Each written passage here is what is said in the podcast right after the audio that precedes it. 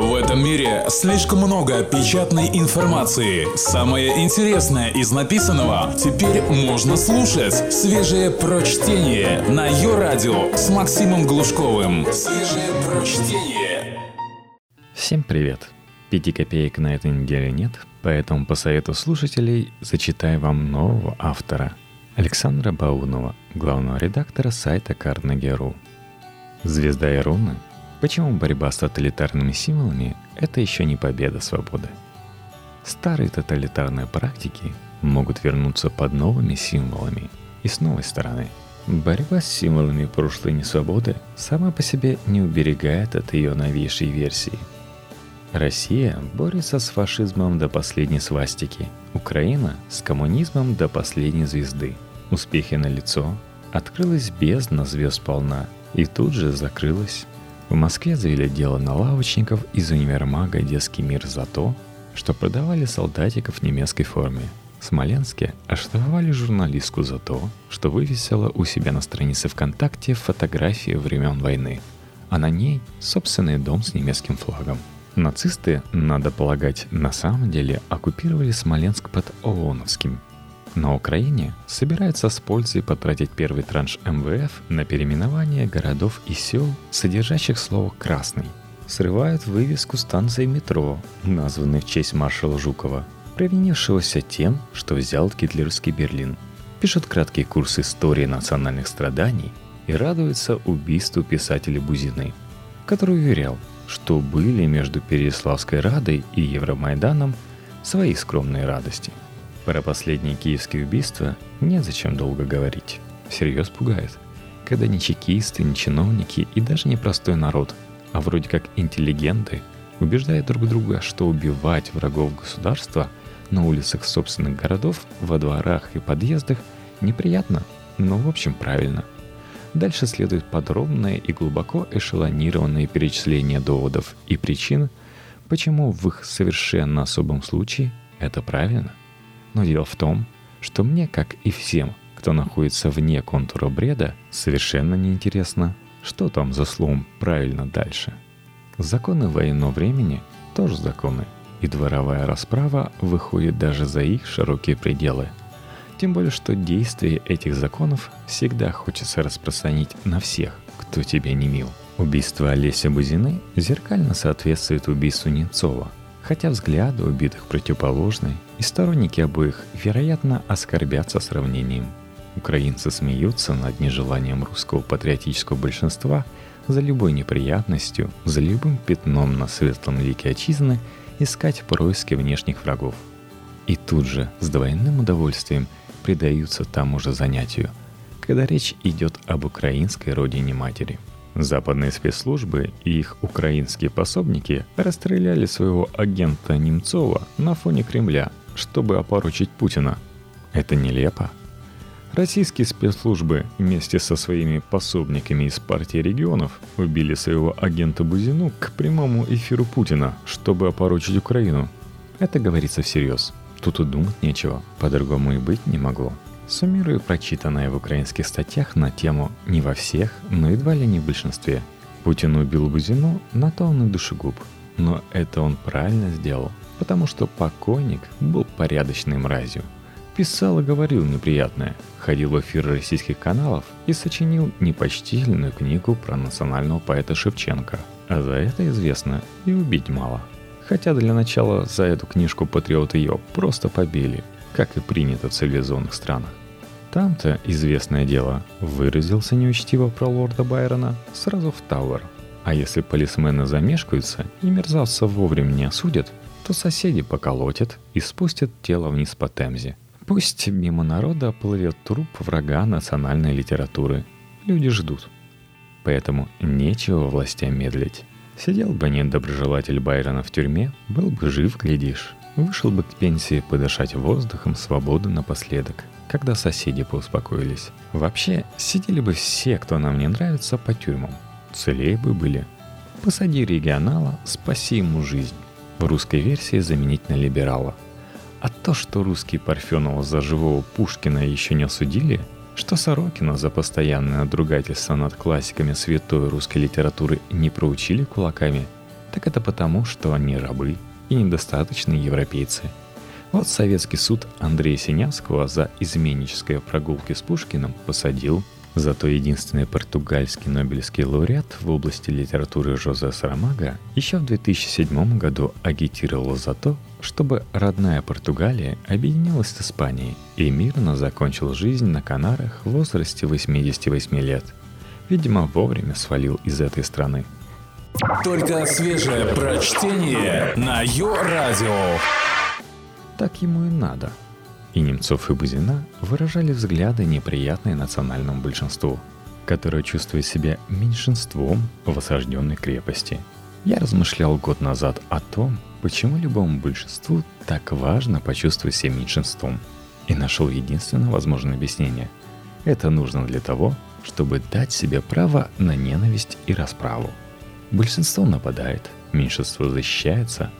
Там, кто защищается, позволено больше – когда представляешься меньшинством, выговариваешь себе право на призыв к расправе, на согласие с расправой, которую иначе поддержать стыдно.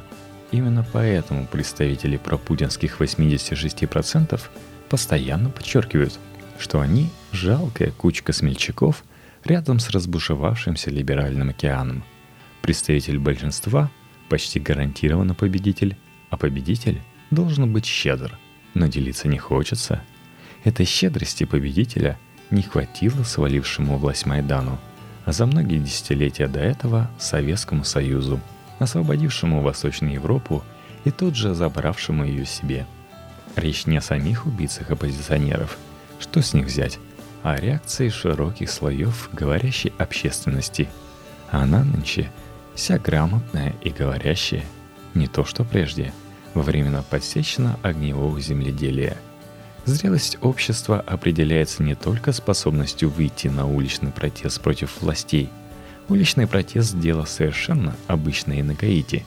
Там вообще в течение столетия ни один правитель не окончил своего президентского срока на своем месте, да и живыми немногие.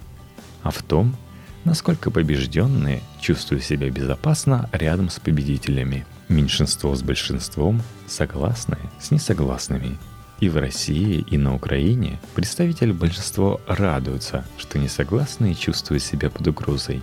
Правильно, так им и надо. Пусть дрожат, ходят оглядываясь, уезжают из нашей страны, если им тут не нравится. И украинское, и российское общество переживает период патриотической мобилизации. И вопрос, что делать, когда не хочется слышать мнение, отличное от собственного – они готовы решать схожим образом, подтверждая истовым патриотам той и другой стороны тезис про один народ. Борьба с символами. У нас нет и не может быть фашизма. Смотрите, как мы боремся с его символикой, говорят России. Ни одна свастика не проскочит. Скоро будут в хрониках и художественных фильмах их задирать. Как теперь мат запикивают.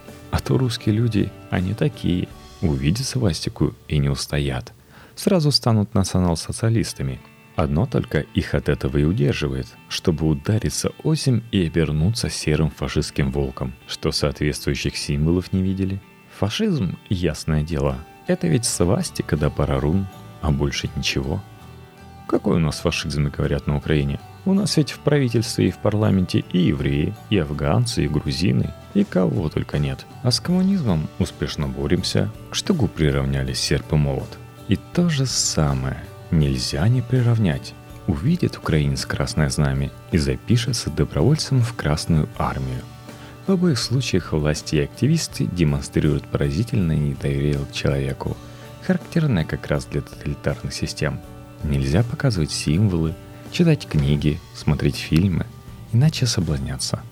И вот на Украине запрещают российские фильмы, а в России – голливудскую премьеру про сталинские 50-е, где русские, как всегда, и ныне дикие. Однако же мир устроен таким образом, что явление переживает символ. Символы меняются, явления остаются. Можно скатываться к очередной версии фашизма с евреями в правительстве. Под песни о победе, борьбе со свастиками можно засказывать коммунизму без единой красной звезды. Коммунизм – это не советское название станции метро. Это свежий плакат с призывом донести на соседа за недостаточную благонадежность, какие появились недавно в украинских городах. Фашизм – это не железный крест и руны. Это любое состояние, когда символ важнее человека. Большинство – меньшинства, государство – частного лица, а масса – выше любой личности, кроме вождя. Ненависть к любой другой нации или стране не обязательно темнокожим или евреям – Национальная идентичность, построенная на презрении к чужому народу или культуре, так или иначе всегда разновидность нацизма. Странно думать, что называть евреев или кавказцев неполноценными – фашизм, а писать то же самое про русских или украинцев – нет. Современная Европа началась со взаимного признания культурной равноценности Франции, Германии, Британии. Фашизм – это, среди прочего – Запрет свободно рассуждать о собственной истории, невозможность создавать современное искусство, гонение на смех над собой. Мне двойной пафос с сиропом, пожалуйста. Все это можно проделывать под любой символикой. Старые тоталитарные практики могут вернуться под новыми силами и с новой стороны. То, что названо реставрацией советской античности, произошло в России совсем не под красным флагом и не под руководством коммунистов – которых панически боялись 90-е, а под сериалы, прославляющие белогвардейца Колчака, цитаты контрреволюционного философа Ильина из Солженицын в школьной программе. Вспомнил странный упрек Парфенову по поводу фильма «Цвет нации», мол, опять идеализирует прошлое, от этого у нас все и беды. А весь-то фильм как раз о том, насколько это невозможное дело – реставрировать прошлое. Там, где мы прекрасно представляем себе – что такое секретарь по идеологии или полковник КГБ, а сочетание слов «действительный статский советник камергера двора» нам ничего в сущности не говорит, восстанавливая камергера двора, мы будем до бесконечности возвращать секретаря по идеологии и полковника. Ровно так, на наших глазах, попытка вернуть церкви до революционную имперскую роль оборачивается реставрацией порткома. Портком можно вернуть и под разговоры о демократии и свободе – арабский мир и Африка под такие разговоры сплошь и рядом поменяли колониальные режимы, которые были, разумеется, формой несвободы, на собственные левые и националистические диктатуры. Большинство латиноамериканских конституций когда-то вписали правила одного президентского срока, чтобы исключить узурпацию власти. Но оказалось, что захватить власть можно хунтой или партией и просто для вида менять первых лиц – Постсоветская Средняя Азия из-под власти КПСС попала прямиком под власть местных султанов и их семей. Иран, освободившись от авторитарного и коррумпированного шаха, сделал все, чтобы разрушить любые следы личной монархической власти, но оказался совершенно беззащитен перед властью клириков. По тому же краю теперь идет арабский мир. Освободившись или пытаясь освободиться от диктаторов, арабские страны тут же начинают заваливаться в сторону религиозного государства и просто ИГИЛа, которые лютуют на площадях, расчищенных от статуй Саддама Хусейна. Борьба с советским по привычке кажется борьбой за свободу, но можно быть антисоветским и несвободным. Как говорил по сходному случаю Давлатов, советский, антисоветский, какая разница? Можно быть и антифашистующим нацистом – Борьба с символами прошлой несвободы не уберегает от ее новейшей версии –